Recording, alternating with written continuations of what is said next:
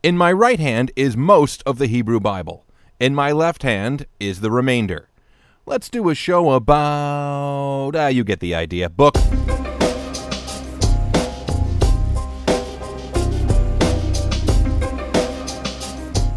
This is Book, a Bible podcast for everybody, and I am Josh Way. Today's show is a landmark. This is our last podcast in the Hebrew Bible, and it's going to be a doozy. We're going to look at 12 whole scrolls today, the most material we've ever covered in a single show. These are the so called minor prophets, not because they're any less significant than the major prophets, but simply because their writings are shorter. These books are every bit as colorful and creative as anything else in the Bible, and perhaps it's a fool's errand to cram them all in in a single presentation. But I always like to cover more ground than less if possible, and at this point I think a bird's eye overview will suit us best. Each of these Hebrew scrolls has a unique historical and literary context, so we'll take them one at a time. But let's keep in mind some of the broad observations we've made about biblical prophets in the past here on Book. First, they're not fortune tellers so much as they are pundits, much more interested in the headlines of their own day than the religion of the future. They often employ fiery language and creative play acting to speak truth to the powers that be in Israel, who, in the eyes of the prophets, are always leading the nation down a deadly path. The survey we're about to take will also reinforce our observation that prophets came from all sorts of backgrounds and lifestyles, often leaving a mundane job for a season just to address some urgent crisis, then presumably going back to work if they weren't killed. Here then are the minor prophets. First up is Hosea, and already I have premise problems. Hosea is actually a fairly substantial book. Our translation's broken into 14 chapters, making it longer than some books to which we've dedicated entire podcasts. But for our purposes, the book can be summarized and contextualized rather simply. So just stop criticizing me for two seconds. Sorry.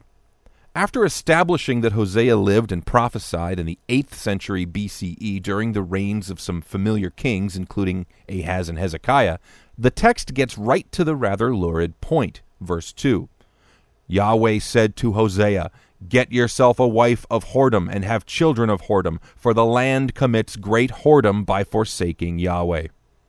Now, if you picked up a Bible and just turned to Hosea without any context or background, you'd be perplexed and perhaps even offended by a story in which a man is instructed by his God to marry a whore and have some whore babies, just to make some kind of a cranky point. But just by having read other texts in the Hebrew Bible, we at least have some idea of what we're looking at.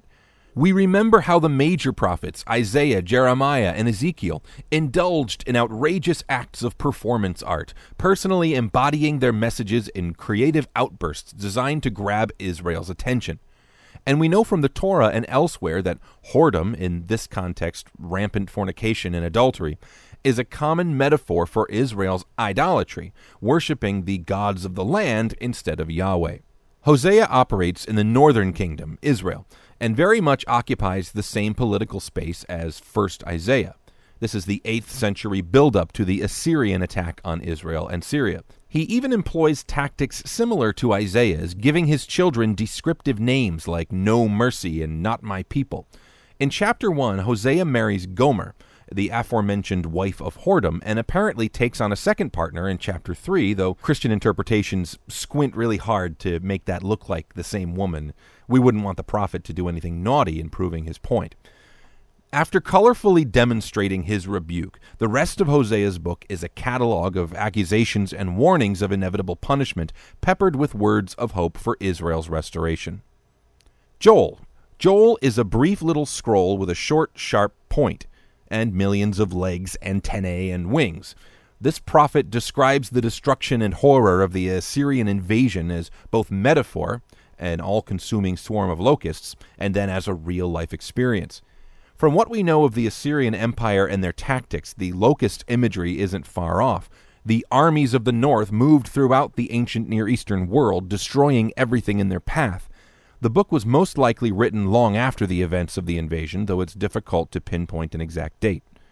The second half of the tiny book sees vivid hope for restoration for both Israel and Judah, characterized by this famous passage in uh, chapter 2, verse 28. And it shall come to pass after that I will pour out my spirit on all flesh. Your sons and your daughters will preach. Old men will dream dreams, and your young men will see visions. Even on your male and female servants in those days I will pour out my spirit. Next up is Amos. Now, I've had the pleasure of studying this one in Hebrew, and it's an amazing example of what we miss by reading these texts in English. Amos is a treasury of jokes, puns, wordplay, and other linguistic treats, most of which are completely lost in translation to English. Of course, that's the sad reality for just about every text in the Bible. Amos was one of the, quote, sheep breeders at Tekoa. Now, some say that means he was just a simple shepherd. Others say it's a more technical term and that he was actually a wealthy businessman. Whatever the case, he had a normal job before, and we assume after, he found himself called to be a prophet. Amos was from the southern territory of Judah, but his prophetic campaign took him to the north, to the kingdom of Israel, to, you guessed it, warn of coming judgment in the form of Assyrian violence.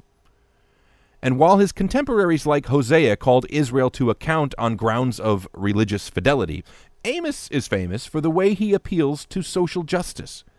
Here, Israel's biggest sin isn't that she followed after idols and other gods, but that the nation's fat cats are getting fatter while the poor are getting poorer.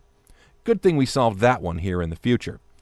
At the heart of Amos' message is a rhetorical trap sprung by the prophet on the unsuspecting priests and religious leaders of Israel he counts off a litany of condemning oracles against Israel's enemies Gaza, Edom, Tyre, Moab, etc. And he hits a crescendo by calling the same judgment upon Judah to the south. Now, this would have elicited snickers and perhaps even cheers from the northerners, who considered Judah to be virtually as wicked as those others. But the prophet goes one further, reserving his harshest words of condemnation for his audience, the Israelite elite. It's a rollicking good read. Obadiah Obadiah, or Obadiah, meaning servant of Yahweh, is a very short prophetic text from the time of Judah's Babylonian exile. It addresses two of the pressing crises of that era punishment for Judah's enemies, in this case, especially Edom, an ancient enemy who was still annoying Israel at that time and who would themselves soon fall to Babylon, and restoration for Judah. Obadiah ends with one of the most explicit enunciations of the Jewish hope for the kingdom of Yahweh to be reestablished in Jerusalem. Next up is Jonah. We did a whole show about Jonah, one of the most maligned and mangled books of the prophets. See book episode 23 for much more. Check that out, really, it's one of my favorites. Micah is another 8th century prophet, most likely a contemporary of Hosea and Isaiah. He's actually never referred to as a prophet. He's just a fellow from Judah with a lot to say about current events. His name is a question in Hebrew Who is like Yahweh? And the book ends with Micah asking Yahweh, Who is a God like you? In his scroll, he brings a lawsuit against the Hebrew people on behalf of their God, decrying the corruption and injustice which characterized both the northern and southern kingdoms in that century. Like his contemporaries, Micah announces judgment and punishment on both Israel and Judah for their corruption, while also imagining what deliverance and restoration will look like. For Micah, it's a new ruler, a sort of servant king who comes from Bethlehem, a small town that's name can either mean house of bread or house of war. Now, of course, Christians read about a servant king coming from Bethlehem and their messianic prophecy alarm goes off. It certainly points in that direction, and the New Testament picks up on it, but let's also remember that this isn't just a cryptic prophecy hanging in midair, waiting to make sense someday in the future. It's first and foremost a look backward to King David, the only great ruler Israel ever had, and a little boy who came from, you guessed it, Bethlehem. Nahum. Nahum, or Nahum, is a volatile little book that channels fear of Assyrian terror into condemnation and mockery. It's interesting to read Nahum in contrast with Jonah because both scrolls feature prophets with urgent messages for Nineveh, the capital city of the Assyrian Empire. Now, Jonah reluctantly delivered a call to repentance and reformation, to which the city happily responded, much to the prophet's dismay. Now, in Nahum's day, not only has Nineveh returned to her wicked ways, she's become such an evil and reckless monster that God is going to destroy her. Repentance doesn't enter into the equation. Of course, that's only an easy surface reading of the two scrolls. They grow out of different contexts. Jonah is a very stylized legend, which has more to say about Israel than it does about Assyria, while Nahum is an urgent polemic against a looming and powerful enemy. Habakkuk. The short Habakkuk is a fascinating text with perhaps more in common with Job and Kohelet than with the prophets. Habakkuk lives in between the fall of Israel and the exile of Judah. It's been at least a hundred years since Assyria flattened the northern kingdom, and Babylon's shadow is creeping over Jerusalem. In the midst of this chaos and horror, Habakkuk looks heavenward and asks Yahweh, What is your problem? The book takes the form of two complaints against God by the prophet, followed by two reported responses from God. Habakkuk's first complaint God seems to be unjust. Violence begets more violence. Injustice goes unpunished. The innocent suffer.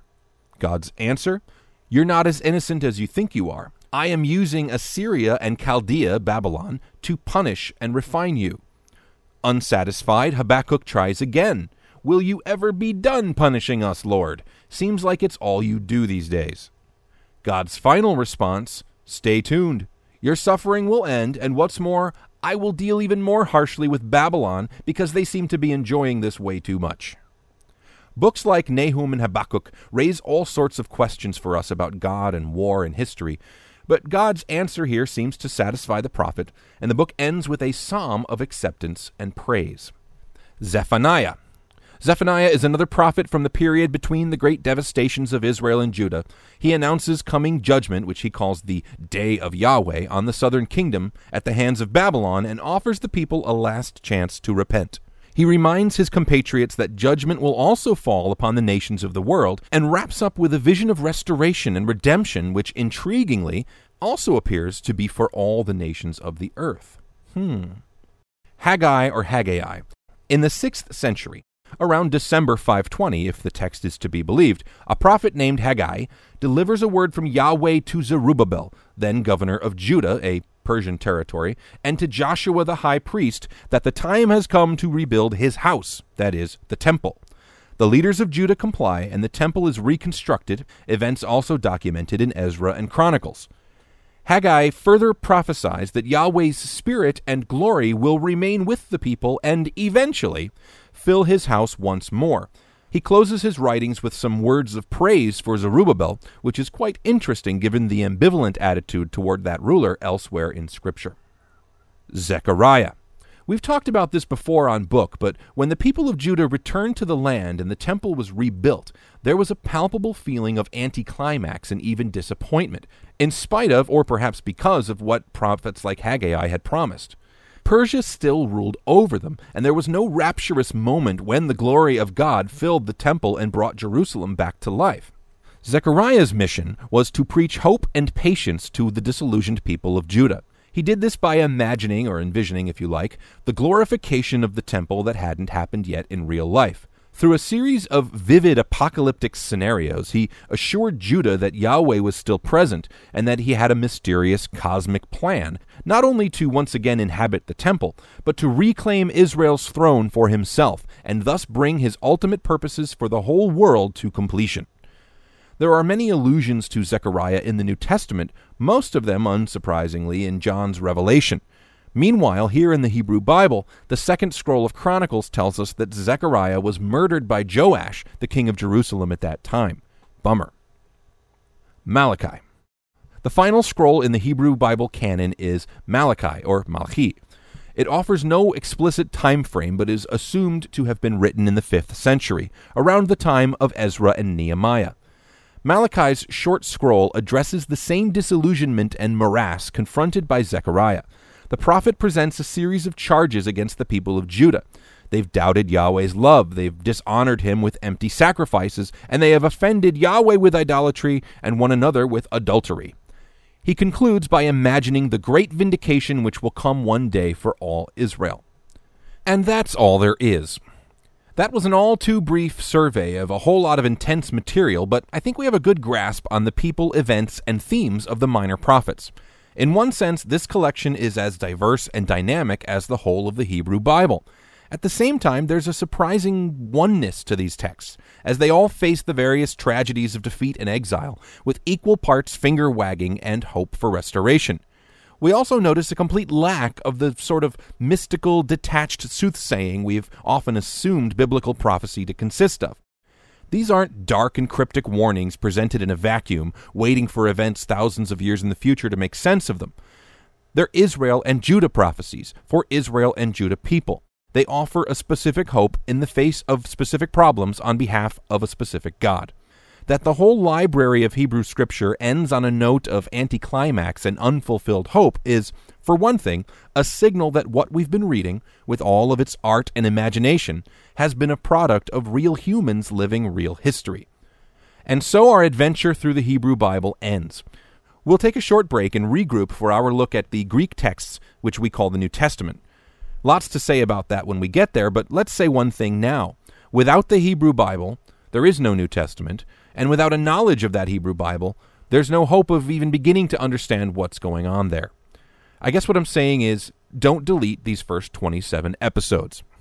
This has been Book, a Bible podcast for everybody, and I have been Josh Way. If you enjoyed this podcast, I encourage you to share it with your online friends and family.